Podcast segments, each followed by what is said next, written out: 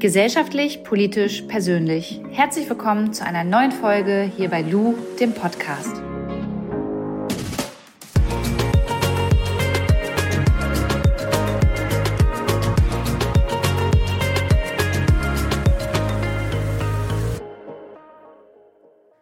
Heute geht es um Rassismus.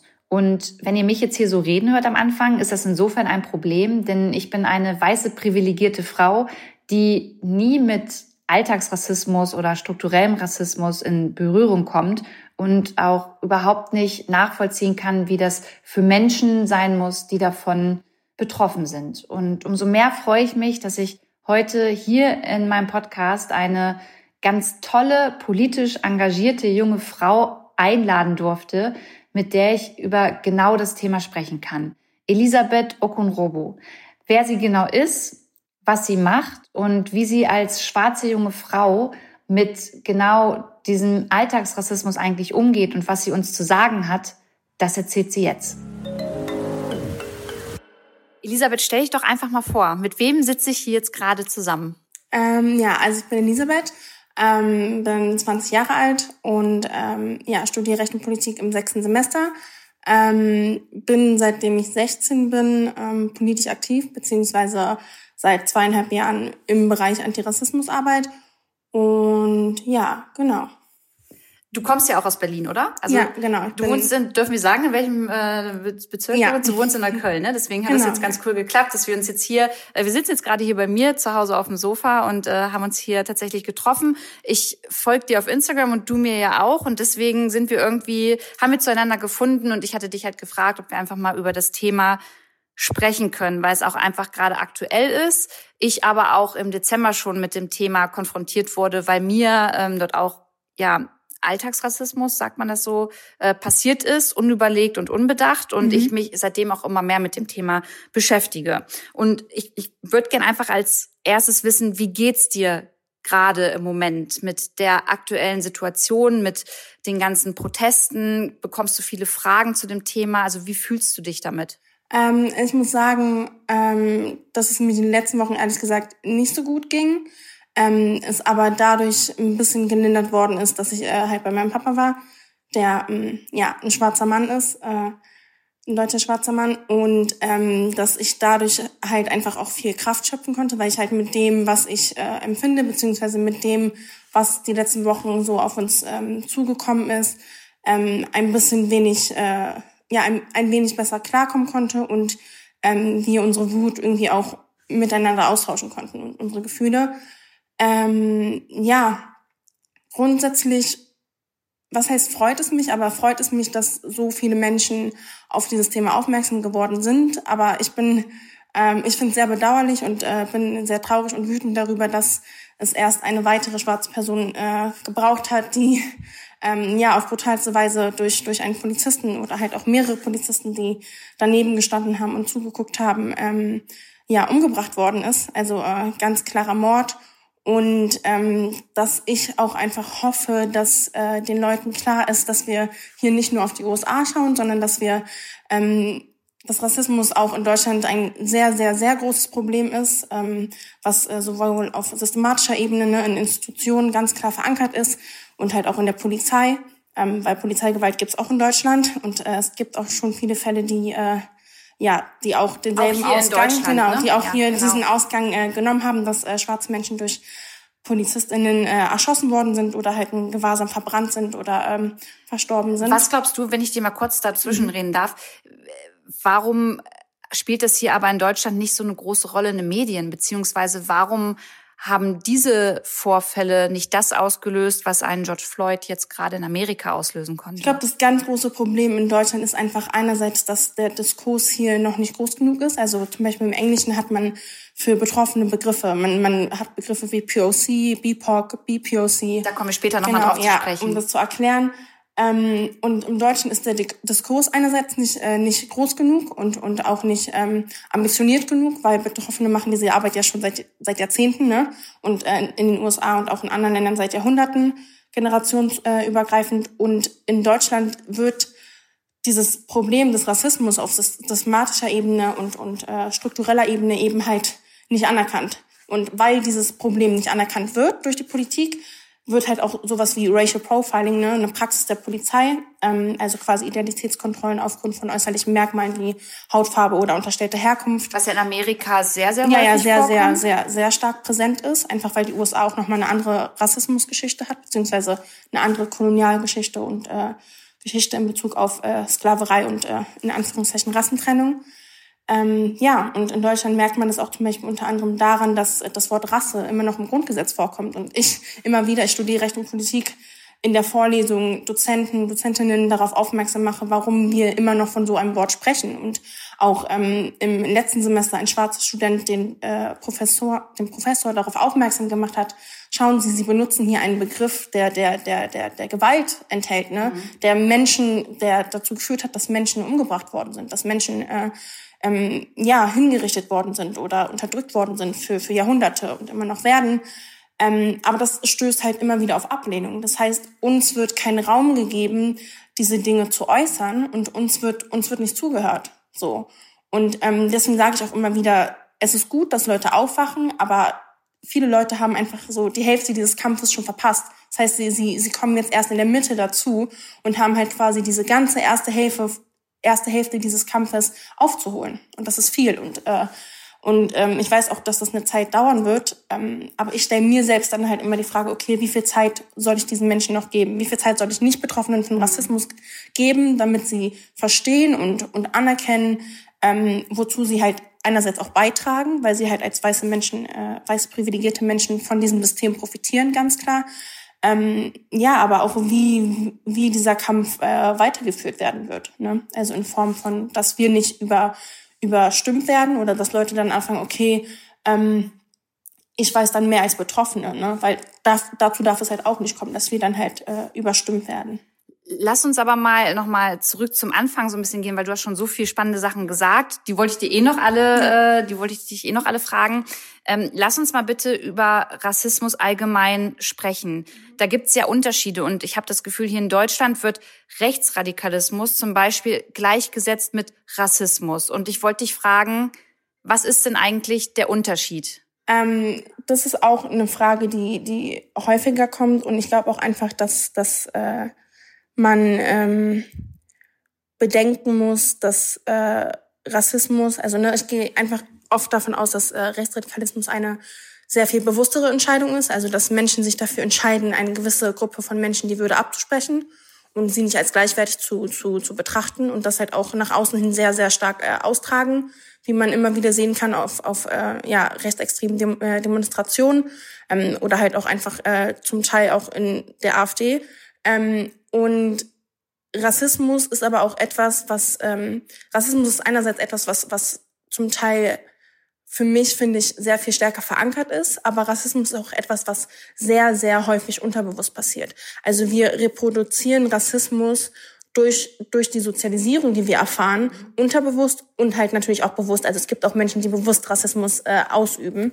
Und ich versuche da halt immer so so ein bisschen ähm, den Unterschied zu finden. Also das heißt, der Großteil kann man schon sagen, hier in Deutschland von weißen privilegierten Menschen macht das schon eher un unbewusst, so diesen Alltagsrassismus, den wir so in uns tragen irgendwie? Mm, nicht nur, ne, weil sonst würde ich halt quasi, glaube ich, äh, die Problematik oder die, die, die Gewalt hinter Rassismus ein bisschen legitimieren und das möchte ich auf keinen Fall. Ich glaube aber auch einfach, dass vielen Leuten das einfach nicht klar ist, weil wir werden in der Schule nicht darauf aufgeklärt, was für eine Kolonialgeschichte Deutschland hat. Wir werden nicht darüber aufgeklärt, dass Deutschland selber einen Völkermord begangen hat. So, das sind alles Dinge, wir werden nicht darüber aufgeklärt, was, was da halt für eine Dynamiken hinterstecken und was Sklaverei und Kolonialismus ähm, und auch äh, Rassentrennung natürlich auch für einen Einfluss auf, auf äh, Deutschland haben. Also diese ganze Aufarbeitung in Bezug auch auf äh, Straßennamen oder auch Begrifflichkeiten, dass wir immer noch kämpfen, dass, dass wir nicht nach bestimmten Begriffen benannt werden, was natürlich unser gutes Recht ist, weil wir entscheiden selber, wie wir genannt werden möchten.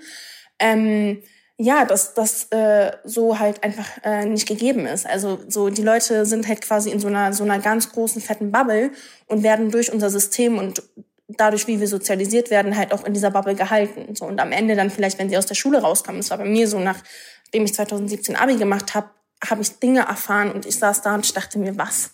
So, ich, ich musste selber erst lernen oder mir, mich, mir darüber bewusst werden, warum ich in der Schule wegen meinen Haaren geärgert worden bin oder warum immer wieder Witze gemacht worden sind, oh, ich muss ja mit dem schwarzen Fußballer verwandt sein oder mit dem schwarzen Star verwandt sein, weil wir sind ja scheinbar alle gleich, so, ne? Wir sind eine Gruppe von Mensch und nicht irgendwie auch individuell, ne?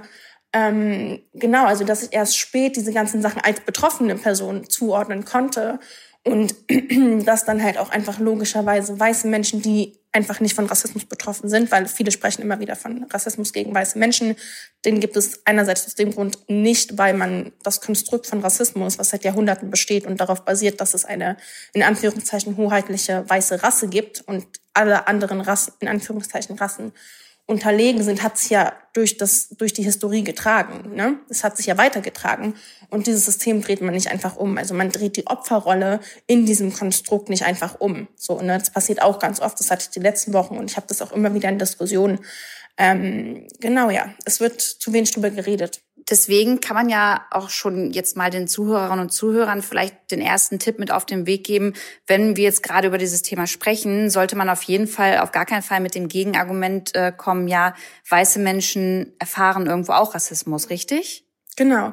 Ähm, ich hatte die letzten Wochen, weil meine Reichweite ähm, die letzten Tage auch nochmal sehr stark angestiegen ist wegen dieser ganzen Diskussion und weil ich halt schon seit mehreren Jahren auch auf Instagram ähm, versuche, Aufklärungsarbeit zu leisten ähm, und das auch tue, ähm, dass viele dann halt immer sagen, ja, ich, ich wurde als äh, weiße Person im Urlaub äh, auch komisch angeguckt oder oder äh, belächelt oder sowas. Ich werde, wenn ich nach Nigeria reise als äh, Lightskinned ähm, Afrodeutsche, werde ich auch als Weiße bezeichnet, weil ich, wenn ich mich mit den Personen vor Ort vergleiche, für sie halt einfach weiß bin und es ist okay für mich so, ne? Aber in Deutschland wiederum bin ich dann halt irgendwie sehe ich zu schwarz aus oder äh, bin nicht deutsch genug so, ne? Ich habe ja diese Identitäts äh, Struggles nenne ich sie ähm, ja auch.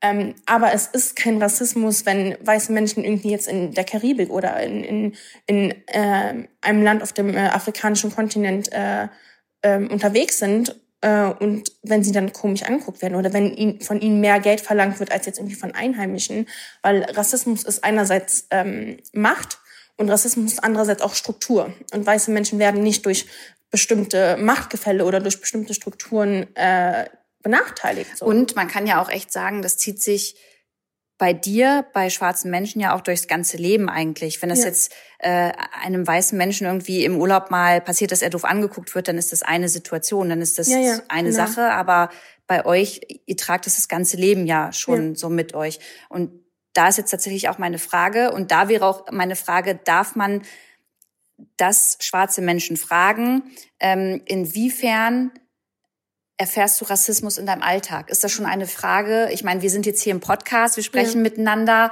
ähm, aber frage ich das einfach, wenn ich in ein Gespräch mit einem schwarzen Menschen, äh, wenn ich ins Gespräch mit einem schwarzen Menschen komme, ähm, frage ich den oder diejenige das einfach? Wie sensibel gehe ich damit um? Ähm, grundsätzlich würde ich sagen, dass man das nicht einfach fragt, einfach aus dem Grunde, dass es natürlich auch Betroffene gibt, die sich aus diesem Thema raushalten, logischerweise, weil das, ähm, als ich mit 16 angefangen habe, über mich über all diese Dinge aufzuklären und mir dessen bewusst zu werden, ich bin, ich habe mich quasi, ich bin ins Becken gesprungen und ich muss schwimmen, so, ich muss dauernd schwimmen, also ich komme aus diesem Becken nicht mehr raus, ne? Es war eine Lebensentscheidung, mich äh, aktivistisch in diesem Bereich zu betätigen und es gibt viele Betroffene, die sich dafür entschieden haben, das nicht zu tun, sich dieser Realität nicht zu stellen und lieber ein, ein eher freiheitlicheres und, und glücklicheres Leben ohne Wut und Schmerz oder weniger Wut und Schmerz ähm, ähm, zu verbringen und, und äh, zu leben.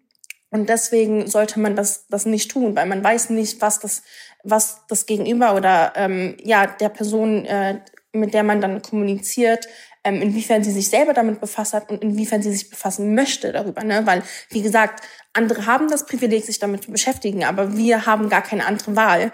Und dann sollte uns wenigstens die Wahl gelassen werden, ob wir nun darüber sprechen möchten oder ob wir es nicht möchten. Ne?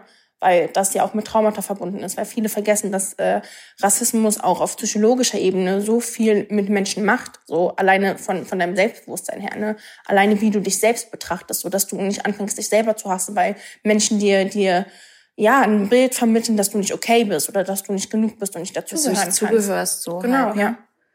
Und hast du denn, ähm, haben dir das Menschen in deinem Leben bisher schon vermittelt, dass du nicht dazugehörst? Also wie erfährst du Rassismus in deinem Alltag? Ähm, bei mir ist, glaube ich, somit das Größte, was mich immer noch triggert und womit ich auch ähm, am meisten zu kämpfen habe, sind diese permanenten Blicke. Also wirklich permanentes angestarrt werden in der S-Bahn, in der U-Bahn, wenn ich im Urlaub bin, ähm, auch einfach ansprechen. Mir fassen sehr oft Leute einfach in meine Haare oder fassen mich einfach an oder fragen, ob sie mich in mein, äh, mir in meine Haare fassen dürfen. Ist, da muss ich mal kurz unterbrechen. Das ist für mich so ganz weit weg. Ähm ich, ich würde niemals, egal was für Menschen, fragen, darf ich mal kurz durch deine Haare wischen? So, also es würde mir gar nicht in den Sinn kommen. Ähm, ja, ich kann mir das überhaupt gar nicht vorstellen, wie das für dich sein muss, wenn die Leute einfach durchs Haar fassen. Ja. Ähm, es ist auch, es ist einfach, es ist ein Eingriff in, in, in meine eigene Freiheit, es ist ein Eingriff in, in meine Persönlichkeit, ähm, weil ich dann oft das Gefühl habe, ich werde als was wahrgenommen, so, so nach dem Motto, ich wäre irgendwie so eine Ausstellung oder so für Menschen. Ne? Also ich wäre so, eine, so eine Art Objekt und, und nicht das Individuum, das, das, das hinter mir steht. Ähm, und dass es halt auch einfach natürlich komplett rassistisch ist und auch einfach äh, problematisch ist. Aber viele dann halt immer sagen, ja, ähm, ähm, es war ja, es war ja nur gut gemeint, so ne. Und ähm, dazu sage ich dann später auch noch mal was. Ähm, aber um diesen Punkt äh, weiterzuführen, ist halt auch immer wieder, egal ob es im Alltag ist, ne, also es gibt halt verschiedene Formen von Rassismus, sei es jetzt Alltagsrassismus oder struktureller Rassismus und halt auch positiver Rassismus. Was bedeutet ähm, positiver ja, Rassismus? Äh, das ist quasi die ähm, bewusste oder unterbewusste Bevorzugung von bestimmten marginalisierten Gruppen, ne? also jetzt äh, schwarze Menschen, muslimischen Menschen, ähm, es gibt auch antimuslimischen Rassismus. Ähm, und da werden die Betroffenen halt nicht als Individuum wahrgenommen, sondern als äh, Kollektiv, also als Angehörige einer bestimmten Gruppe, so die man gerne im Unternehmen haben möchte oder in Serien oder in Filmen vertreten haben möchte. Ähm, aber diese Menschen werden nicht als die Individuen, die sie sind, wahrgenommen, ne? so als quasi als äh, Token, also so alibi-mäßig. Äh. Also sind sie quasi quotenmäßig dabei. Genau, oft, oft passiert das, oft passiert das. Es gibt auch Fälle, wo es nicht so ist. Ähm, aber oft weiß man dann auch einfach, ich bin für die so eine Art Quote und das ist auch schon hart genug, ne? Weil viele Unternehmen auch oft auf so eine Art Diversity, in Anführungszeichen, ist äh, auch nicht so der Begriff, den ich mag. Äh, Was würdest so, du für einen Begriff wählen? Ja, vielfältig ist auch immer so eine Frage, aber ich weiß nicht, ich würde immer, ich würde inklusiv nennen einfach. Ich glaube, das umschreibt es vielleicht ganz gut, weil wie gesagt, in der deutschen Sprache gibt es für viel einfach keine Begriffe. Ne? Wenn, wenn Menschen immer noch Worte wie farbig oder so benutzen, die auch ganz klar problematisch sind, weil das halt quasi Kommen weiß wir auch als, noch mal gleich drauf ja, zu sprechen. Ähm, genau, aber es sind halt auch so Dinge, so die Blicke sind so das Schlimmste, aber halt auch wenn ich beim Arzt bin, so ich, ich gehe nicht mehr zu meinem Arzt, weil seine Arzthelferin mich erstens sehr respektlos behandeln, aber auch der Arzt mir gegenüber einfach nicht freundlich ist und ich mich die ganze Zeit frage, woran liegt das? Und wenn ich dann immer wieder in der Arztpraxis war, habe ich das habe ich mal so Vergleiche angezogen und gewartet ähm, und geschaut, wie er mit anderen umgeht und er ist mit anderen Menschen anders umgegangen, als er mit mir umgegangen ist. Ne? Also ähm, deswegen gehe ich da zum Beispiel nicht mehr hin. Oder ich war letztens in der Orthopädie, äh, Orthopädie-Praxis, weil ich äh, mir meinen Fuß überlastet hatte und da war ich halt noch nie, weil meine immer zu voll ist, beziehungsweise die immer zu viele Termine haben und man da keinen kriegt. Äh, war die war das erste so, sie ist an mir vorbeigelaufen und sie hat mich angestarrt. So und dann bin ich in den Raum reingekommen und das erste, was sie mich gefragt hat, ist und es ging um meinen Fuß. Es ging um meinen Fuß äh, woher meine Eltern ursprünglich kommen. So, da frage ich mich, inwiefern bin ich dir jetzt eine Rechtfertigung schuldig? Und ich habe bei der Frage, leider bei ihr habe ich das nicht bedacht, ähm, weil ich halt auch einfach genervt war und äh, Schmerzen hatte, dass ich Menschen auf diese Frage einfach nur noch antworte aus meiner Mutter. Genauso wie sie halt auch. Und das wäre jetzt ja vielleicht so Tipp zwei für die Zuhörerinnen und Zuhörer, weil du es gerade angesprochen hast wie geht man damit um? Also ich sitze jetzt hier mit dir zusammen, ich habe dich gefragt, kommst du aus Berlin? Ne? Also das ist ja eine legitime Frage. Wie gehe ich denn respektvoll ähm, und sensibel mit dieser Frage um, wenn ich jetzt mich mit dir zusammensetze? Du bist ein schwarzer Mensch, ich bin ein weißer Mensch. Wie darf ich die Frage stellen, wo du herkommst? Weil es gibt ja wirklich Menschen, die interessieren sich halt wirklich dafür, ähm, was das vielleicht für einen kulturellen Hintergrund mhm. auch hat. Ähm, ich frage mich an der Stelle immer so, ich bin mir sicher, dass wenn die Person dir das sagen möchte, dann wird das innerhalb des Gesprächs aufkommen. Ich, ich bin sehr dankbar für den, den, den nigerianischen Teil meiner Identität, für diese Kultur sehr, sehr dankbar. Und auch, dass ich äh, aufgrund meines Vaters auch den, diese Bindung dazu habe, weil viele haben das halt einfach nicht, wenn sie quasi ein, ein weißes und ein schwarzes Elternteil haben. Ähm, aber ich sage mir immer, das ist ja quasi nicht die Grundlage, um ein Gespräch zu führen. Also warum muss man dann immer diese Frage stellen? Weil diese Menschen haben dann automatisch das Gefühl, okay, ich muss mich rechtfertigen. Aber warum muss ich mich dann rechtfertigen? Ich bin, ich bin in Berlin geboren, so, ne? Ich, ich bin Deutsche. Warum muss da dann immer noch nach was, nach was extra gefragt werden? So, klar, ihr interessiert euch für diese Kultur, ne?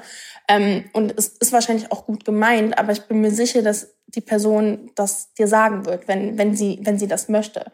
Also, dass man das Gespräch halt einfach so führt, dass man es vielleicht einfach nicht fragt und irgendwann kommt man vielleicht. Wenn, halt dann kommt's und wenn nicht, hast du ja total recht. Ich meine, ähm, wenn wir einen coolen Flow haben und ein cooles Gespräch haben, was interessiert mich dann eigentlich letztendlich, wo du oder ich herkommen, so, weißt du? Also ja, das ist schon recht. Das ist eigentlich ein äh, also tatsächlich also warum muss man halt Tipp. immer so in Kategorien denken, ne? Weil es ist ja auch so wieder dieses ähm, ich und du. So, weißt du, aber warum sind wir nicht wir? So, weißt du, warum, warum reden wir nicht einfach so? Ne? Es gibt ja auch Experimente irgendwie ganz unabhängig davon, dass Menschen einfach miteinander geredet haben, ohne irgendwie ähm, dass quasi so Sachen wie, wie Geschlechter oder, oder nochmal kultureller Hintergrund oder Nationalität oder sowas eine Rolle gespielt haben. Also wir können auch miteinander reden, ohne dass das immer das Erste sein muss. Weil es ist immer wieder das Erste, dass Leute mich nach meinen Haare fragen, woher ich komme und so. Und das gibt mir dann auch schon wieder so dieses Gefühl, hey, ich wollte doch mit dir über was ganz anderes reden. So, ne? Nicht, nicht über, über das, was ich bin, sondern was mich interessiert und was dich interessiert. Ähm, ja. Ja, und wenn ich das jetzt mal umdrehe und überlege, wie das für mich wäre, wenn ich Gespräche anfange und jeder oder jede mich eigentlich fragen würde, wo ich herkomme oder mich auf irgendwie was Äußerliches reduzieren würde oder des, deshalb mir noch mehr Fragen stellen würde, würde mich das ja auch nerven. Also vielleicht muss man da auch wirklich immer noch mal erst drüber nachdenken, wie würde ich das jetzt finden, wenn man mir die Frage stellt. Mhm. Wenn du diesen Alltagsrassismus erfährst, wie gehst du damit nach Hause? Also gab es schon Tage, wo du wirklich fertig warst oder ist das so ein äh, ja so ein längerer Prozess, so ein schleichender Prozess, wo du merkst, okay, das macht dich einfach müde? Ähm, ich sag mal, ich, ich, äh, ich bin dauermüde, aber ich bin nie so müde geworden, dass ich aufgehört habe, dafür zu kämpfen. So ne, ähm, weil diese Wut gegen gegen gegen Rassismus und, und gegen diese tiefe Verankerung von Rassismus ist ist da. Die geht auch nicht weg. Ich weiß auch, dass sie nicht weggeht. Wie könnte sie, ne? Weil diese Wut treibt mich irgendwie auch an, dagegen vorzugehen, ne? Und das auch für den Rest meines Lebens. Ähm, es gibt gute Tage, es gibt Tage, an denen es mir sehr gut geht und äh, das verdanke ich auch größtenteils meiner Community, weil die auch einfach zu 98 Prozent aus Menschen besteht, die auch solche Erfahrungen machen. Ähm, aber es gibt auch sehr schlechte Tage. Es gibt Tage, wo, wo ich wütend nach Hause gehe und, und weinen muss, weil diese, diese Blicke mich, mich wieder fertig gemacht haben, weil ich nicht einfach irgendwo sitzen kann, ohne, ohne durchlöchert zu werden. Ne? Oder weil, weil Leute meinen, ich soll in mein Land zurückgehen oder keine Ahnung was. Ne? Oder gerade mein Vater, ich, ich bin ein, eine Lightskind Afrodeutsche, ich genieße mehr Privilegien, aber mein Vater als äh, schwarzer Mann ähm, sowohl Polizeigewalt erfährt, als auch Schikanen durch Arbeitskolleginnen ähm, und auch schon vor Gericht gegen die Polizei gezogen ist, äh, weil er Polizeigewalt erfahren hat ähm, und vieles mehr, ne, Polizeikontrollen etc. Ähm, und dass ich mir gesagt habe, okay, es ist nicht schön, aber ich möchte kein Opfer sein und ich bin auch kein Opfer. Und ich möchte gerade für diejenigen, die noch mal weniger Privilegien genießen als ich, ne, ähm, auch wenn ich auch Rassismus erfahre, möchte ich äh, weitermachen und auch für meine Kinder und für die Kinder meiner Kinder oder für, für meine Schwestern und ihre Kinder oder meine Brüder.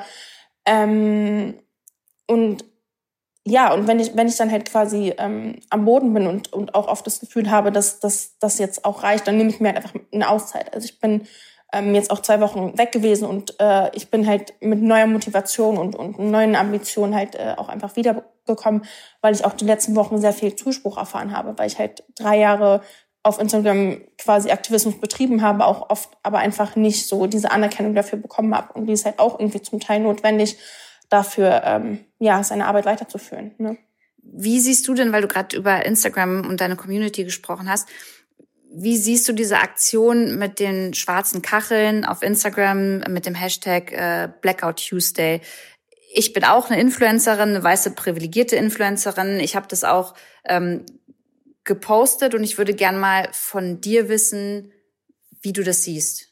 Ähm, was mich einfach äh, sehr stört, ich habe daran nicht teilgenommen, weil äh, ich da einfach dem Ansatz bin, dass ähm, vielleicht eher in Richtung finanzielle Unterstützung oder so gehen soll, weil es gibt einfach mega viele schwarze Aktivistinnen, die äh, unbezahlte Aufklärungsarbeit leisten, unter anderem auch ich selber, ähm, und die sich zum Beispiel gar nicht trauen, also quasi eine, eine ähm, Entschädigung dafür äh, zu verlangen, aber auch oft keine bekommen. Ja. Da habe ich auch übrigens überhaupt nicht drüber nachgedacht. So, das ist, du hast total recht. So, du bist ja in deinem Gebiet auch Aktivistin und das ist ganz wichtige Aufklärungsarbeit, die du, ähm, die du da machst. Das ist ja genauso wie ich im Politikbereich unterwegs bin.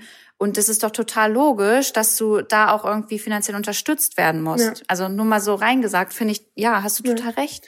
Und das vergessen viele halt auch einfach, weil es halt einfach Arbeit ist. Und ähm, ich habe daran einfach nicht teilgenommen, weil ich der Meinung bin, dass da dieses Problem einfach untergeht. Also ein schwarzes Bild in seiner Timeline zu posten, in, in, auf seinem Profil zu posten, reicht nicht. Und viele, viele, gerade weiße InfluencerInnen haben mich die letzten Tage einfach in den Wahnsinn getrieben, weil sie noch nie, und ich, ich folge vielen von denen nicht, aber zwischendurch gucke ich natürlich und werde auch darauf aufmerksam, wenn sie halt problematische Stories machen, wie wenn sie irgendwie äh, auf den afrikanischen Kontinent reisen und dann irgendwie ja mit, mit weißen Afrika-Experten Expertinnen sprechen, die komplett problematisch sind und äh, rassistische und kolonialen Strukturen weitergeben. Ähm, und äh, ist aber zum Glück in äh, ja in der letzten Zeit so war, dass sie dann aber wenigstens darauf eingegangen sind. Viele ignorieren das ja oder ähm, stoßen dann diese diese diese äh, diese Reaktion von Betroffenen ab und sagen, ey nee, das das war nicht rassistisch, das war nicht problematisch, was redet ihr da? Ähm, genau, aber um darauf zurückzukommen, das löst ja das Problem nicht, ne? Dieses diese, diese Hashtag oder dieses schwarze Bild löst das Problem nicht. Und es ändert auch nichts an der Tatsache, dass viele, gerade auch weiße Influencerinnen mit riesiger Reichweite, wirklich mit riesiger Reichweite, keine Verantwortung übernehmen und sich nicht weiterbilden zu diesem Thema. So, ne? Und einen Tag später wieder Werbung für irgendwelche ähm, Produkte machen, für irgendwelche Klamotten machen oder, für, oder irgendwelche Rabattcodes raushauen. Und wir sitzen da und denken, und du hast gestern versucht, Solidarität zu zeigen, aber das war dann scheinbar keine, keine ehrliche, keine ernsthafte Solidarität. Und das ist für mich und für viele Betroffene einfach nur ein Schlag ins Gesicht. Und wir haben auch oft einfach keine Kraft mehr, denen das dann auch noch zu erklären, so, weißt du, weil man sich halt denkt, okay, lohnt es sich überhaupt? So, ne? Weil sie halt ihre Verantwortung nicht wahrgenommen haben. Hast du total recht. Und je mehr ich mich mit dem Thema beschäftige, verstehe ich auch, dass du, ihr müde seid. Ich hatte letztes Jahr im Dezember ähm, unbewusst das N-Wort zitiert aus einem Zitat von einem AfDler heraus und hatte danach ähm, berechtigterweise auch tatsächlich einen Shitstorm von ähm, schwarzen Aktivistinnen auf meiner Seite, die gesagt haben, Mann, was ist eigentlich mit dir los, dass du das machst? Und ich musste mich dann auch erstmal damit auseinandersetzen, ähm, weil das irgendwie so weit weg von mir war. Und das war gut, dass Menschen mich darauf aufmerksam gemacht haben. Ich glaube, das Wichtige ist, dass man danach sich weiter mit dem Thema beschäftigt ja, ja. und dann halt viel sensibler damit irgendwie halt umgeht. Genau. Es ist, ähm, die Beschäftigung mit Rassismus ist einfach eine Lebensaufgabe, so, ne? Weil ähm, Menschen, die nicht betroffen sind, müssen sich auch einfach darüber bewusst werden, dass sie privilegiert heißt ja, dass du quasi, du kriegst die Arbeitsstelle. Privilegiert heißt, du kriegst die Wohnung. So, ne? Viele, viele geben ihren eigenen Namen bei der Wohnungsbesichtigung nicht an. Ähm, und ich hatte das auch erst vor eineinhalb Wochen mit meinem Vater bei der Wohnungsbesichtigung, dass der Mann einerseits mein Vater ausgefragt hat über sein Leben, wofür brauchst du das für eine Wohnung? Mein Vater verdient genug ja, ist zwar in die engere Auswahl gekommen, aber trotzdem, warum fragst du meinen Vater nach seiner Staatsangehörigkeit? Ich habe natürlich Deutsch gesagt, aber er wollte nicht Deutsch hören.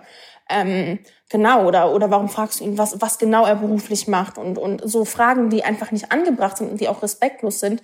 Aber so, das sind, das sind so Sachen. Ne? privilegiert heißt auch, dass die Mehrheit, die in unserem Parlament sitzt, Leute wie mich und mein Vater, meine Freunde nicht vertritt. Und die Mehrheit wie mich vielleicht auch gar nicht wahrnimmt, so, ne, als, als Teil dieses Landes ähm, ja, das geht einfach, es geht einfach in, in so viele Strukturen. Wir reden hier auch äh, über, über Werbung, wir reden hier über, über, über äh, Unternehmen, über Filme, über Serien. Also wir reden quasi um ähm, über jedes kleine Teil in unserem Leben, ne? was, was zu unserem Alltag gehört, wo wir nicht repräsentiert sind und äh, ähm, ja, einfach nicht wahrgenommen werden. Und Menschen müssen sich auch darüber bewusst werden, dass, äh, dass dieses Privileg auch damit und diese Reflexion dann ne, im Nachhinein damit zusammenhängen muss, dass man auch verzichtet. Zum Beispiel der, der Ehemann von Serena Williams, eine sehr bekannte äh, schwarze Tennisspielerin, hat seinen Posten, ich glaube, es ist seine ein, eigene NGO, aufgegeben und hat gesagt, die wird jetzt durch eine schwarze Person ersetzt. Aber warum auch erst jetzt, ne? Selbst wenn er eine schwarze Frau hat, er hat diesen Schritt erst jetzt getan. Mhm. Aber er hat gesagt, er möchte irgendwann, wenn seine Tochter ihn fragt, was er getan hat, möchte er nicht sagen, nicht, nicht, nicht sagen können, ne? Mhm. Ähm, und mehr weiße Menschen müssen wahrscheinlich auch so eine Entscheidung treffen, so dass sie sagen, okay, I step back und ich gebe diesen Spot an jemand anderen oder ich gebe ich gebe meine Plattform jemand anderen, so. Genau, das ist ja auch voll das Wichtige. So, das finde ich, auch so, weil ähm, wir als weiße privilegierte Menschen können dazu nicht viel sagen. So, mhm. ich hätte heute Abend tatsächlich äh, einen Livestream eigentlich gehabt mit ähm, auch mit einem Moderatoren, weißer Moderator. Ich habe das abgesagt, weil heute halt ja auch der erste Blackout Tuesday nach dem ersten Blackout Tuesday ist und ich dachte mir, okay, nee, dann möchte ich da heute auch nicht drüber sprechen und wir machen einen Podcast und dann reden wir darüber. Und dann hatte er halt gesagt, na ja, aber dann können wir doch heute Abend zusammen über das Thema Rassismus sprechen. Und dann habe ich gesagt, nee, eben nicht, weil wir sind zwei weiße privilegierte Menschen und irgendwie fühlt sich das überhaupt nicht richtig an, dass wir beide dann über das Thema reden. Man muss doch den Leuten eine Plattform geben, die betroffen davon sind und die uns aufklären, so, weißt du? Und ich glaube, das ist so der richtige Weg, wie du schon halt sagst. Ja. Jetzt habe ich mal eine Frage an dich, die hätte ich vielleicht schon voll am Anfang stellen müssen. Hm. Ich habe jetzt die ganze Zeit von schwarzen Menschen geredet. Ist das politisch korrekt? Beziehungsweise was ist überhaupt politisch korrekt? Ja. Wie umschreibe ich das, wenn ich mit einem nicht weißen Menschen spreche? Ja. Ähm, also es gibt aus dem Englischen verschiedene Bezeichnungen, die auch nicht zu übersetzen sind, also wie zum Beispiel POC. Lass uns das mal durchgehen, ja, bitte. Genau. Ähm, POC sind halt äh, Person oder People of Color, Singular und Plural. Ähm, das, was ich nicht ins Deutsche übersetze, ich glaube, es sollte klar sein, äh, weil farbig, wie gesagt, problematisch und äh, auch rassistisch ist. Also farbig auf gar keinen Fall. Also farbige Menschen sagen, nicht benutzen, wenn man jemanden umschreibt. Nein, nein, nein, gar nicht, weil ähm, das halt einfach weiß so als Norm, Norm äh, bezeichnet. Und was heißt denn farbig? So, das ist so, was, was heißt denn farbig? Ja, ne? Das ist, so T-Shirt irgendwie ja, hier oder die Leinwand genau, da mit mehreren Farben genau. irgendwie. Und ähm, ja, dann gibt's halt ähm, noch BIPOC, also BI und dann halt äh, in Anbindung POC, das sind äh, Black Indigenous POC, weil es ja auch indigene Bevölkerung gibt, schwarze indigene Bevölkerung gibt ähm, und nicht Indianer auch bitte nicht sagen, ist auch zutiefst rassistisch, weil das quasi ein Wort ist, ähm, womit weiße Personen äh, Indigenous People äh, umschrieben haben, mhm. ne, zur Zeit ihrer Ausrottung und noch immer. Ähm, genau, dann gibt es noch ähm, BPOC, also Black POC. Und ähm, ja. Würde das jetzt dich umschreiben, also BPOC? Ja, ich, ich bezeichne mich selbst als äh, BPOC, ähm, weil ich halt einfach light-skinned bin und also ich, ich benenne mich zum Teil auch äh, als äh, schwarze Person, aber ich bin halt einfach hell, so, ne? Weil ich halt eine weiße Mama und einen äh, schwarzen Papa habe. Ähm, aber das ist ja auch, ne, schwarz einerseits ähm, ist ja auch ähm, nicht unbedingt nur auf Hautfarbe bezogen. Ne? Das ist ja auch quasi so, so ein Teil der Identität. Ne? Das soll also, ja auch etwas Politisches darstellen. Ja, ja, oder? ja. Das ist, das ist eine politische Selbstbezeichnung, die schwarze Menschen sich gegeben haben und deswegen wird es auch groß geschrieben, ne? um quasi so ähm, auch diese Macht dahinter irgendwie so zu demonstrieren, ne? dass, dass wir uns äh, eine, Selbst, dass eine Selbstbezeichnung äh, gemacht worden ist, äh, die wir uns geben. Genau, ähm, ja. Ich hatte mir nämlich aufgeschrieben, ich habe in einem ähm, Artikel gelesen gehabt, da wurde einmal von schwarzen Menschen gesprochen und einmal dann von POC, also People of Color. So, der Unterschied ist, ist jetzt also, wenn man von schwarzen Menschen spricht, dann redet man wirklich von schwarzen Menschen und People of Color können jetzt aber dann auch ganz andere ja. ja Nationalitäten sein. So? Genau, ja. Ähm, also POC umschreibt quasi nicht weiße Personen einfach. Ne? Okay. Um es äh, mal so darzustellen. Das sind zum Beispiel äh, jetzt in meinem Falle äh, meine muslimischen Freunde oder Menschen, die äh, einen ähm, arabischen oder türkischen Background haben oder auch äh, albanischen und äh, bosnischen Hintergrund haben. Also das umschreibt halt quasi Menschen, die, die nicht weiß sind. Und für schwarze Menschen gibt es halt diesen Eigenbegriff nochmal zusätzlich, weil aufgrund der Geschichte von Rassismus äh, schwarze Menschen nochmal, also antischwarzer Rassismus nochmal eine andere Dimension hat, beziehungsweise anders funktioniert. So. Also Tipp drei wäre tatsächlich, darauf wirklich mehr zu achten, ja, ja, wie man das umschreibt und dann auch vielleicht nochmal zu überlegen, muss ich das jetzt überhaupt sagen? Also muss es jetzt in dem Kontext überhaupt sein, dass ich jemanden erkläre, dass ich mit einem schwarzen Menschen gesprochen habe, oder? Ist das nicht auch schon wieder irgendwo dann so, so ein unbewusster Rassismus, wenn ich extra erwähne, dass ich mit einem schwarzen Menschen gesprochen hm. Ich glaube schon, dass, dass dieser Drang, das irgendwie immer nennen zu müssen, also klar im, im politischen Kontext und äh, gerade wenn es um diese Arbeit geht, ist es notwendig, das zu nennen, ne? um auch einfach diese Perspektive quasi aufzuzeigen und, und auch ähm, in der Form Repräsentation.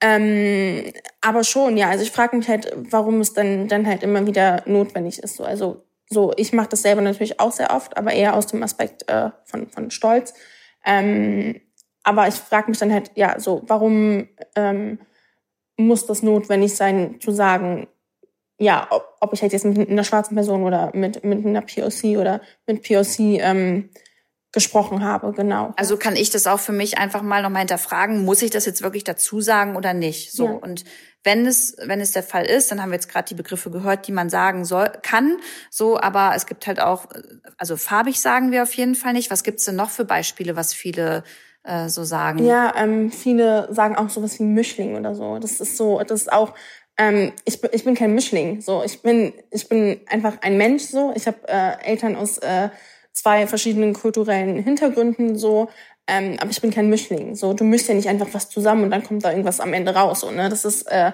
auch einfach äh, äh, problematisch. Zudem auch äh, Mixed Race, jetzt um auf das Englische einzugehen, auf den englischen Begriff, Kinder ja auch sehr lange verboten, also was heißt verboten worden sind, aber die Beziehungen zwischen weißen und schwarzen Menschen wurde ja sehr, sehr lange auch verboten. Ne? Und diese Kinder wurden dann halt auch äh, den, den Eltern weggenommen oder, oder auch ähm, ja, äh, verkauft etc. Ich bin gestern durch Berlin gegangen und äh, bin an der Mohrenstraße tatsächlich vorbeigegangen. Und ich glaube, viele wissen gar nicht, warum das eigentlich absolut rassistisch tatsächlich ja. ist. Kannst du das mal erklären? Und wie fühlt sich das dann, du hast es vorhin ja schon ein bisschen angesprochen, für dich an, wenn du in Berlin, du bist Berlinerin und dann gibt es hier einfach eine Mohren, Mohrenstraße. Ja. Ähm, ganz kurz noch als Zusatz zu gerade eben äh, auch Begriffe wie, wie Mulatte oder sowas zum Beispiel, das, das geht auch gar nicht. Den also, kenne ich tatsächlich gar ja, nicht, okay. Äh, können, können die Leute auch nochmal nachschlagen, aber es ist auch so ähnlich die Dynamik, ähm, sollte man auch nicht sagen. Und auf jeden Fall das N-Wort nicht. Ne? Nein, nein, nein, auf gar keinen Fall. Das ist auch krass, dass man noch darüber diskutieren muss. Also es gab ja letztens erst wieder diese Petition wegen äh, dem AfD-Abgeordneten, der dem erlaubt worden ist, das ja. zu zitieren. Ähm, aber wir wissen auch, dass die AfD das auch so verwendet, äh, in anderen Kontexten, äh, um uns äh, zu diffamieren. Ähm, aber auf gar keinen Fall. Hinter diesem Wort steckt steckt so viel Gewalt und um ganz kurz noch einen Punkt anzuführen, vergleichen das viele auch. Viele sagen ja auch immer, ja, warum nennt ihr uns Almans? Aber Alman ne, aus dem Türkischen heißt einfach nur Deutscher. That's it. So, aber hinter dem N-Wort steht eine Geschichte von Gewalt, von Versklavung, ja. Kolonialismus. Ne? Das, dieses Wort an sich ist schon Gewalt, ne? weil Sprache ist ja auch Macht. Ne? Ähm, und deswegen bitte auf gar keinen Fall so. Ne? Voll. Und das vielleicht auch innerhalb der Familie oder Freunden dann immer noch mal sagen und das ja, ja. erklären auch. Auf jeden Fall. Ähm, weil ich weiß noch, so aus der Zeit meiner Großeltern, ne, so diese, diese Lieder, die es da gab, zehn kleine Punkt, Punkt, mhm. Punkt oder auch ähm, diese Schaumküsse, die es gab, ja. dann, ne, das, also heute, mir wird schlecht, wenn ich daran denke, so, aber für die, für die vorherige Generation war das ganz normal, dieses Wort dann auch tatsächlich halt auszusprechen, ja. so. Und das finde ja. ich, finde ich krass. Eine Frage, die mir auch dazu noch gestellt wurde, ähm, auch wenn die vielleicht jetzt ein bisschen provokanter ist, aber nur, dass die ja. Leute es verstehen. Warum dürfen schwarze Menschen das N-Wort dann aber aussprechen und ähm, andere das halt nicht zitieren zum Beispiel? Ja, ja. Ähm, genau, also meine eigene Oma hat Schokoküsse auch immer noch so genannt. Äh, also meine eigene Oma hat das auch getan. Ähm, ja, ich, ich, ich, ich, hab, ich werde diese, diese provokante Frage stellt sich sehr oft leider. Ähm, naja, es besteht einfach ein ganz anderes Machtgefälle. Wenn eine weiße Person dieses Wort in den Mund nimmt, dann spricht diese Person, ne, eure Omas und Opas waren keine Sklavenhalter, gar keine Frage, aber vielleicht sogar auch doch, aber ähm, ihr seid ja die Nachfahren dieser Menschen, die für dieses Leid gesorgt haben. Ne? Wenn ich darauf gucke, dass ihr weiße Personen seid ne? und davon auch profitiert, was sie für ein System errichtet haben. Und äh, das ist nicht gleichzusetzen damit, dass schwarze Menschen, gerade auch in, in der Rap-Szene, also Tupac, Notorious B.I.G., die haben sich diesen Begriff zurückgeholt. Sie haben quasi daraus ähm, eine Selbstbezeichnung gemacht, ähm, worüber sie die Entscheidung haben. Also sowas wie, die sehen das sowas wie My G oder, oder mein Bruder an. Ne? Das ist ein ganz anderer Kontext und es ist auch ihre Entscheidung, ob sie das benutzen, weil das wurde ja quasi gegen sie, äh, gegen sie errichtet. So. Also steht es ihnen frei. Und sie entscheiden auch darüber, wenn sie sagen, dass sie so nicht genannt werden möchten. Und das will keiner, glaubt mir, das möchte niemand. Ähm, habt ihr das äh, einfach zu akzeptieren, auch als äh, nicht betroffene Person? Weil ich mich auch immer frage, das, das hatte ich auch gestern äh, angeführt, weil auch die Eltern von, von den Leuten aus dem äh, Webinar gestern zum Teil Schokoküsse immer noch so nennen. Ähm, warum nehmt ihr euch denn das Recht raus, zu entscheiden, wie Menschen benannt werden? So, warum nehmt ihr euch das Recht raus, ähm, Gewalt quasi in Form von Worten ähm, anzuwenden. So, warum entscheidet ihr euch nicht nicht für für warum entscheidet ihr euch nicht gegen die Gewalt? So, warum entscheidet ihr euch nicht dafür auf ein Wort? Wir sprechen hier einfach nur von einem Wort, auf ein Wort zu verzichten, damit Menschen nicht leiden. Das ist eigentlich so banal und sollte eigentlich so plausibel sein, aber wir, wir drehen uns immer wieder im Kreis. So. Wir führen immer wieder dieselbe Diskussion. Und deswegen finde ich auch, muss dieses Wort auch einfach per Gesetz als Beleidigung gelten oder, oder irgendwie verboten werden. So, ne? Weil sonst. Das ist aber noch nicht der Fall. Nein, nein, nein. Ne? Ist es nicht. Nein. Und da kommen wir jetzt auch wieder so darauf zu sprechen, jetzt Berlin und Mohrenstraße. Ja. Wie kann es sein, dass es in Berlin eine Mohrenstraße gibt? Und erklär doch mal bitte den Kontext. Ja. Ähm, also einerseits wurden äh, schwarze Menschen früher halt auch äh, neben dem N-Wort auch äh, als, als More, also mit More quasi beleidigt und das steht so sowas wie für, für töricht oder dumm, ne? So, oder auch in der Form von, von unrein. Ähm, und dass die Benennung der Straße auch äh, einfach darauf zurückgeht, was weiße HistorikerInnen bestreiten und auch einfach Leute, die finden, der Straßenname soll erhalten bleiben, ne? die, die sagen, dass das ist nicht gegeben, aber dass äh, die Benennung der Straße halt auch darauf zurückgeht, dass äh, zu der Zeit, äh, ich glaube 1705, wenn ich mich nicht irre, ähm, schwarze, erste schwarze Jugendliche nach Deutschland gekommen sind, um quasi Bedienstete zu sein, also ne, in, in der Form von, von Unterdrücken, von, von Sklaverei ähm, zu arbeiten. Und äh, dementsprechend wurde dann diese Straße quasi benannt. Ähm, dann ist es ja ein Unding. Also dann würde ich ja jetzt am liebsten dahin gehen und einfach daraus darüber zwei Punkte setzen, Ös, damit wir wenigstens irgendwas anderes da stehen haben. Ja, ja. Warum macht die Politik da nichts? Ja. Ähm, das große Problem ist einfach, dass sich äh, viele nicht, nicht darüber bewusst sind. Es gab ja auch mal eine Mohrenapotheke, aber ich glaube, die wurde umbenannt, wenn ich mich nicht irre. Ähm, das Problem ist halt auch einfach, dass wir zum Beispiel im, im afrikanischen Viertel haben wir auch noch immer ähm, wenn ich mich irre, ich glaube, drei Namen, die noch nach ehemaligen kolonialen Herren benannt, wird, äh, benannt sind, die jetzt aber umbenannt werden sollen, endlich. Und, und, und äh, da sollen äh, stattdessen Namen von, von Menschen stehen, die sich quasi dagegen aufgestellt haben und aufgelehnt haben. Jetzt aktuell, weil das mit George Floyd passiert ist oder schon, wurde das schon vorher ähm, das entschieden? Das war schon vor, vor einigen okay. Monaten, weil ja quasi, äh, ich glaube auch sogar schon vor Jahren, weil äh, schwarze Initiativen und auch äh, schwarze Aktivistinnen sich ja auch äh, schon seit Jahrzehnten dafür einsetzen, dass Namen in, in Berlin, in Deutschland nicht mehr nach ehemaligen Kolonialherren ähm, benannt sind, so oder halt auch Institute oder sowas anderes. Ne? Zum Beispiel Robert Koch. Robert Koch war auch keine unproblematische Person, aber fast keiner weiß das, ne? was was er quasi auch auf dem afrikanischen Kontinent zum Teil gemacht hat. Äh, da können die Menschen sich auch mal reinlesen.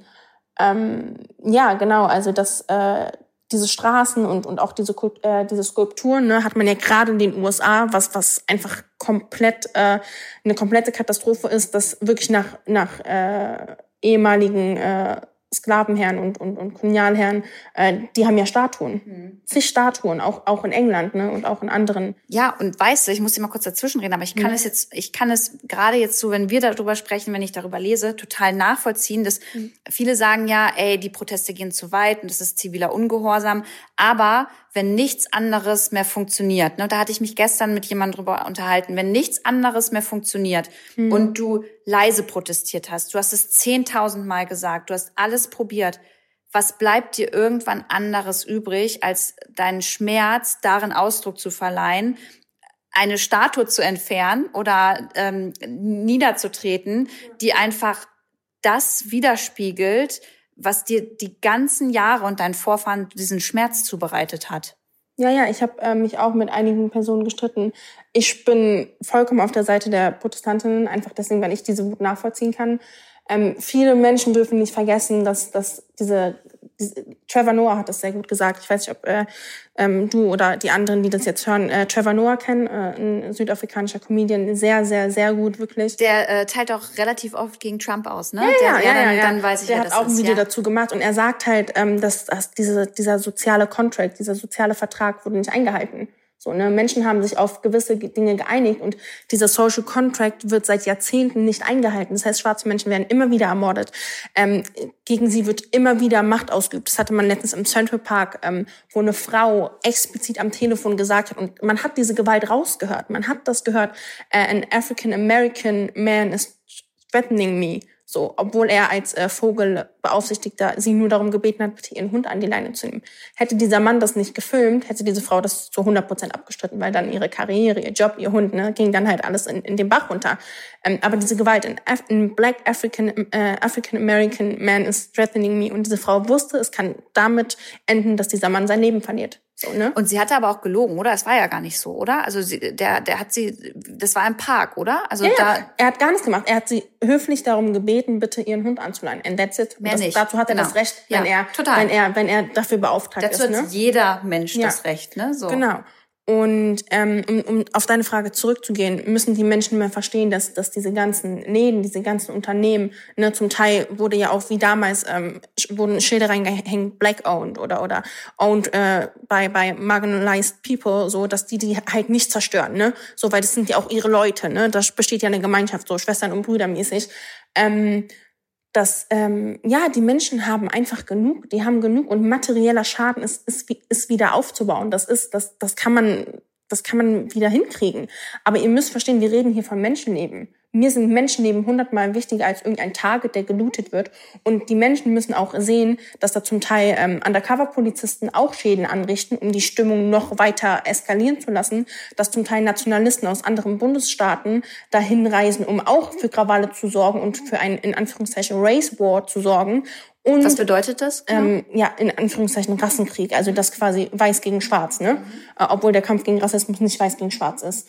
Ähm, ja, und dass auch einfach ähm, die Menschen genug haben. Wir reden hier über so viele Generationen, wir reden über Kinder, wir reden über deren Großeltern, wir reden über deren Eltern, Tanten, Onkels. Ähm, it's enough. Und wenn du dann so einen Präsidenten hast, der, der sagt, dass er das Militär auf diese Menschen hetzt, die Proteste sind zum Großteil friedlich, aber die Polizei geht so immens gewaltsam gegen die Leute vor. Sie beschießen sie mit Tränengas, Gummigeschossen, kleinen Kindern wird mit Pfefferspray, werden mit Pfefferspray besprüht, ne?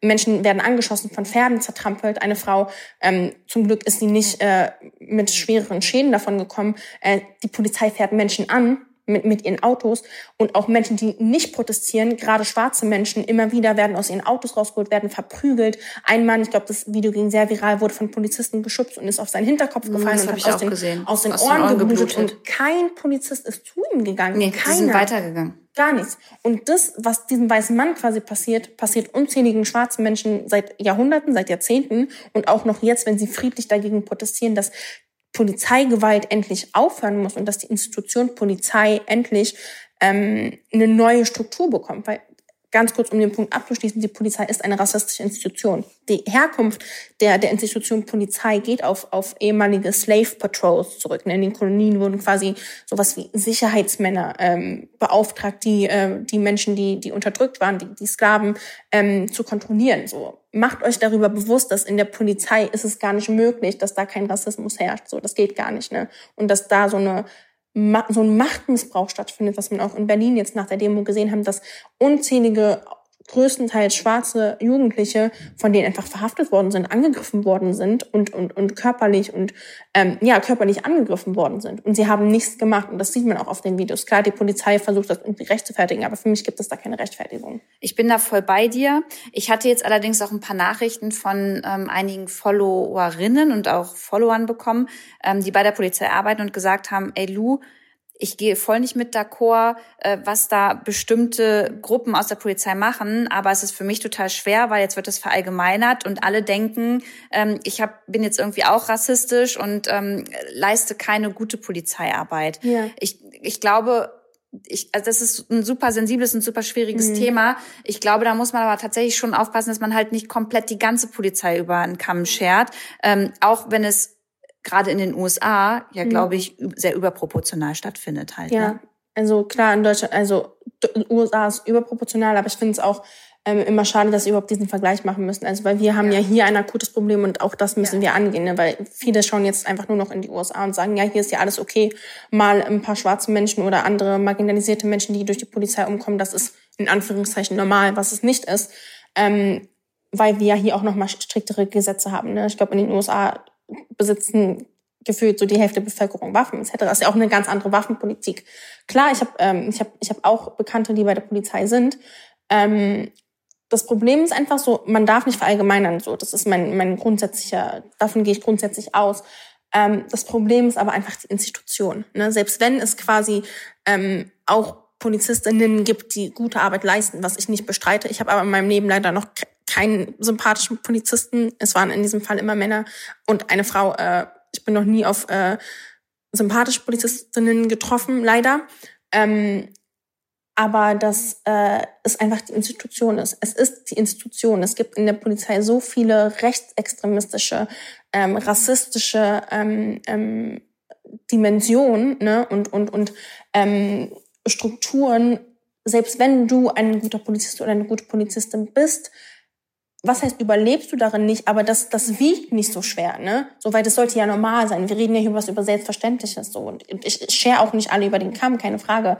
Aber es ist die Institution, ne? Es ist der Kern dieses, der Polizei, der das Problem darstellt. Und dieser Kern, ähm, schlägt Wurzeln, ne? In, in alle Richtungen, so. Und, und das heißt auch, dass oft auch einfach gute PolizistInnen untergehen, dass viele, selbst viele weiße Menschen auch schon aus der Polizei rausgegangen sind, weil sie gesagt haben, das ist jetzt zu rassistisch, das geht nicht, ich halte das nicht aus.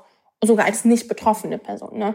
Und äh, dass viele auch Betroffene so in einer Form auch gebrainwashed werden, dass sie sagen, okay, ähm, zum Beispiel äh, eine Bekannte von mir ähm, äh, hat auch einen Freund äh, bei der Polizei und ähm, ja, er auch marginalisierte Menschen in der Polizei fangen an, Menschen, die so sind wie sie, quasi äh, auch anders zu behandeln. Ne? Also sie gehen da quasi mit so ne und und und werden in diese Struktur eingebunden und werden dann halt auch zu Menschen, die die äh, Racial Profiling betreiben, so gegen gegen ihre eigenen Brüder und Schwestern, um das äh, mal so zu sagen. Genau, ja. Das ist jetzt ein harter Cut, aber stell dir mal vor, hier sitzt jetzt nicht ich, sondern die Bundeskanzlerin und du unterhältst dich mit Angela Merkel. Mhm. Was würdest du ihr sagen wollen und was würdest du von ihr fordern? Ähm, ich hatte ja auch vor ein paar Tagen ihr, ihr Statement äh, dazu gesehen. Ähm, mich ärgert das, also ich schätze diese Frau, ne? Ähm, kein Mensch ist perfekt, gar keine Frage, aber ich schätze diese Frau wirklich sehr und ich bin auch sehr froh, dass wir eine Frau haben und hoffe, dass das auch in Zukunft äh, so bleiben wird. Also jetzt aktuell leider wahrscheinlich nicht, aber auch dann später, dass äh, wir wieder eine Frau haben werden. Ähm, aber dass dieses Problem, also dass Rassismus nicht so, das ist mir oft einfach zu, zu, zu lasch formuliert. Also es ist immer so, viele denken immer so, Rassismus ist was, was mal ein Idiot macht oder was mal vorkommt. Aber es ist ein Problem, was in unserem System so tief verankert ist, dass, dass Menschen es schaffen, es zu leugnen. So, ne? Dass Menschen es nicht sehen, dass Menschen es ignorieren. Und dass sie oft einfach leider ähm, das so formuliert, als, als wäre das nicht so, als wäre das so, weil sie hat ja auch die Referenz zu den USA gezogen und ich denke mir so, Frau Bundeskanzlerin, auch wir machen uns Sorgen um unsere Eltern, um unsere Brüder, um unsere Freunde. So auch wir erfahren Gewalt von der Polizei, auch wir verlieren unsere Leben, weil die Menschen müssen sich klar machen, ne? Rassismus ist Gewalt, dauerhafte Gewalt, aber der Tod oder der, der Mord, ein Mord, der dann geschieht, so das Leben, was genommen wird, ist quasi erst das Ende. Ne? Also wir sind so, so es sind so immer wieder Etappen, Etappen, Etappen und das ist so quasi erst das Ende. Ne? Ähm, leider Gottes. Und ähm, ich würde mir von ihr wünschen, dass das Problem von, von strukturellem, systematischen, institutionellem, wie man ihn nennen mag, Rassismus anerkannt wird, dass Praxen wie Racial Profiling ähm, härter bestraft werden, weil fast keine Verfahren gegen die Polizei sind erfolgreich fast gar keine, weil du ja quasi auch in der Form gegen eine staatliche Institution vorgehst. Ne? Und da schützt man sich ja auch unter anderem. Aber man hat es zum Beispiel auch bei den NSU-Morden sehr gut gesehen, dass selbst der Verfassungsschutz, da sind auch so viele rechte Strukturen, die Akten wurden, wurden, wurden geschlossen gehalten, die Opfer durften nie Opfer sein, weil sie einen türkischen Migrationshintergrund hatten, ne? einen türkischen Background hatten ähm, dass sowas nicht passieren darf. Nach Hanau gab es eine Woche lang einen Aufschrei. Drei Wochen lang saß ich zu Hause und uns ging es nicht gut, uns geht's immer noch nicht gut. So jeden Monat gedenken wir diesen neuen Menschen, die aus rassistischem Motiv ganz klar allein, dass Menschen das noch anzweifeln. Ich habe gelesen, es war sieben Uhr morgens an diesem Tag. Ich habe gelesen, ähm, Schießerei in der Shisha-Bar, ich wusste es. Ich wusste, dass diese Menschen erschossen worden sind, weil, weil sie für, für, Aufgrund für ihrer Täter, Herkunft. Ja, weil, weil für den Täter sie nicht deutsch waren. Für den Täter waren sie nicht deutsch genug, so, ne?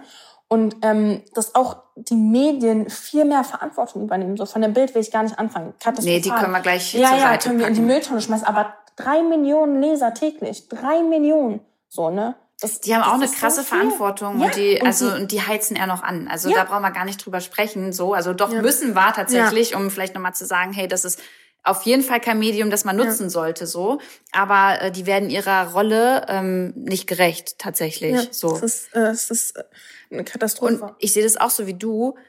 Weißt du, es passiert etwas und das Ganze ist nicht nachhaltig, da wird nicht nachhaltig drüber gesprochen. Genau. Das ist dann immer so eine Woche, dann ist es vielleicht die zweite Woche nochmal bei Anne Will oder Maybrit Illner irgendwie in der Talkshow, dann redet man nochmal drüber mhm. und dann verschwindet's. Dann ja. verschwindet's, bis wieder etwas passiert. So. Genau. Und ähm, das kann ich auch überhaupt nicht nachvollziehen. Ja, es ist einfach, es ist für viele, ne, also ich habe äh, ich hab das auch ähm, gestern im Webinar gesagt, viele, für viele Menschen ist Rassismus zu einem Tabuthema geworden, über etwas, worüber wir nicht reden. Logischerweise auch wegen der Vergangenheit von Nationalsozialismus, ne, dass man quasi Geschichte ein bisschen versucht, unter den Teppich zu kehren und everything is alright, aber ist es nicht. Es, gar nichts ist okay. Diese Trennung und, und dieses Problem ist trotzdem da, selbst wenn ihr es ignoriert, ne, und, und die Ignoranz führt nur zu, zu noch mehr, noch mehr, noch mehr, ähm, ja, noch mehr, was ihr dem Feuer quasi, äh, was ihr noch dazu gebt. Ähm, und dass Menschen nicht, nicht äh, zumachen sollen, dass Menschen äh, zuhören, dass Menschen bereit sind zu reflektieren, dass Menschen bereit sind, so ich weiß, die eigene Reflexion ist mit das Härteste, was es gibt, aber die muss stattfinden für Veränderung. Es kann nicht sein, dass wir sagen, ja, wir, wir machen einfach weiter, es ist alles gut, weil es, es ist einfach nicht gut so. Es, kein Mensch will rassistisch sein. Davon gehe ich aus. Klar, es gibt ein paar Ausnahmen, aber über die spreche ich nicht. Ich möchte diesen Menschen keinen Raum geben aktuell. Ähm, aber kein Mensch möchte rassistisch sein.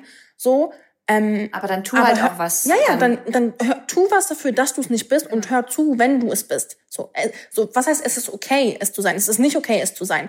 Aber weil wir so sozialisiert werden, passiert es halt. Es passiert so. Aber dann sei bereit, da zu akzeptieren, dass es so ist und dich zu verbessern und auf dich selbst zu schauen und, und was zu verändern, weil jeder fängt bei sich selbst an. Das heißt, ihr geht in eure Familien, ihr sitzt mit euren Familien fast jeden Tag am Tisch, ihr habt Freunde, ihr, ihr tragt Einfluss, eure Worte können Dinge verändern, ihr könnt Dinge verändern und das ist eure Verantwortung. Wir haben uns das Problem nicht gemacht, so das ist das Ding. Viele sind immer so, ja, muss mich nicht interessieren, weil ich bin nicht betroffen. Also ich habe mir das Problem nicht gemacht so schwarze Menschen haben sich das Problem auch nicht selber ist gemacht. Ist ja auch nicht so, ne? dass ihr das wolltet. Genau, so, also genau. Das ausgesucht und das, das verstehen viele Menschen auch nicht so, dass, dass wir auch irgendwann so, ähm, was heißt keine Kraft mehr haben. So, ich möchte ein Leben leben, ich möchte, möchte ein schönes Leben leben. So, ne? Ich habe ich hab noch einiges an, äh, an Zeit auf diesem Planeten hoffentlich.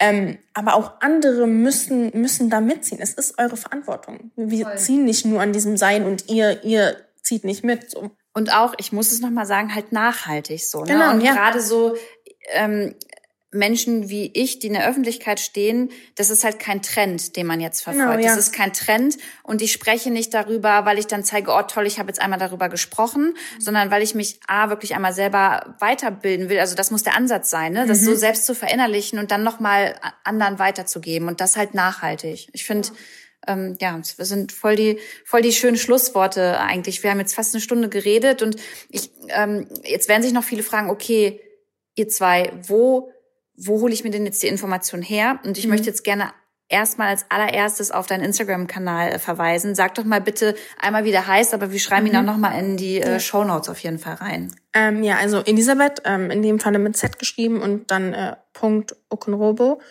Ähm, genau, und einfach nochmal als Bitte, es gibt sehr, sehr viele schwarze Aktivistinnen, die immens gute Aufklärungsarbeit leisten und das nicht auch erst seit Wochen, sondern seit Jahren. Ähm, auch die, sie klären auf zu Themen wie White Fragility, um diese Stichpunkte kurz zu nennen, damit Leute sich zu diesen Themen ein, einlesen. Äh, White Saviorism und auch einfach White Privilege grundsätzlich und aber auch so Dinge wie kulturelle Aneignung. Das heißt so Blackfacing, das geht sowieso gar nicht, ne? Ähm, Lass uns das bitte doch noch mal einmal ja. kurz ansprechen. Blackfacing, ähm, das hat ja auch was damit zu tun, dass ähm, man sich einfach zum Karneval dann einfach mal als schwarzer Mensch verkleidet und anmalt, oder? Ja, ja, genau. Das passiert äh, gerade in den Niederlanden äh, sehr am, mit am häufigsten. Ähm, dass Menschen sich halt quasi schwarz anmalen und das ist ganz klar rassistisch und nicht in Ordnung, weil ihr könnt euch die Farbe halt am Ende an, äh, abwaschen, aber ihr erfahrt keinen Rassismus, so ähm, wieder Privileg und ähm, dass äh, das einfach, das geht ja auch auf eine Geschichte zurück. Ne? Es wurde damals äh, in, in Theatern, in den, gerade in den USA, ähm, wurden halt keine schwarzen Menschen angestellt, durften nicht äh, SchauspielerInnen sein, ne? weil sie quasi nicht Mensch genug waren und, und, und unterworfen worden sind. Ähm, und die Menschen haben sich dann halt quasi schwarz angemalt, um, um diese Menschen darzustellen. So, ne? Und es ist ja auch noch heute so, dass in, in Theatern etc. oder in Filmen, Serien schwarze Menschen oft einfach noch unterrepräsentiert sind und auch andere marginalisierte Menschen. Ähm, und äh, dass dann verstanden werden muss, dass ihr euch nicht äh, schwarz anmalen könnt, um so zu sein wie wir. Ihr werdet nie sein wie wir. Ihr werdet diese Erfahrungen nie machen. Und dann habt ihr euch auch nicht anzumalen, weil das einfach nicht nur, nicht nur respektlos ist, sondern es wird sich auch irgendwie darüber lustig gemacht. Weil es wurde ja damals in den Theatern sich primär über schwarze Menschen lustig gemacht.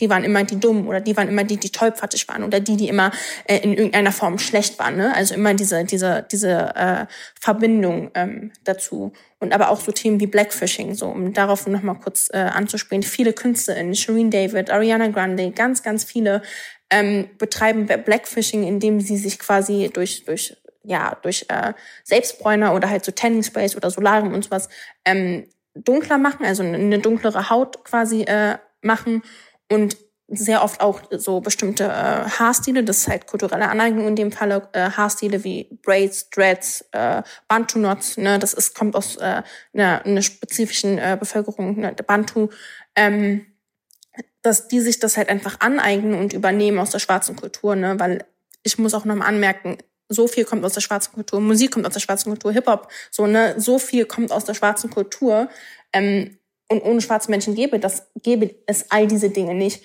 und dass diese Menschen nicht einfach nur äh, sich diese Kultur aneignen und davon profitieren, aber am Ende schwarzen Menschen nicht zuhören, ihr, ihre Sorgen und, und ihre Anliegen ignorieren und sich auch einfach nicht als in auf Englisch jetzt nochmal gesagt, als Mixed Person geben, geben dürfen, weil seid wer ihr seid, wir sind wer wir sind und profitiert nicht dadurch, indem ihr uns einen Teil von uns aneignet. So. Da habe ich aber nochmal eine Frage an dich, Elisabeth. Das war tatsächlich auch eine, die gestellt wurde unter der Community. Mhm. Ähm, wenn ich jetzt als weiße Frau mir aber so Dreads mache, die, die ich mir so an, anflechten lasse, ist es dann auch schon irgendwo ähm, Blackfishing? Braids, Dreads, jegliche dieser Frisuren ist das grundsätzlich einfach deswegen kulturelle Aneignung auch nochmal äh, um auf den Hintergrund zu kommen, weil viele verstehen das nicht. Viele sagen halt immer, ja, das sind ja nur Frisuren oder ich kann die auch rassismusfrei tragen. Ihr könnt die nicht rassismusfrei tragen als weiße Person, das funktioniert nicht. Also würdest weil, du jetzt empfehlen, man lässt es einfach? Ja, ja, ich, ich sage, ich, ich kann niemandem was verbieten, aber ich appelliere an die Menschen, bitte lasst es einfach,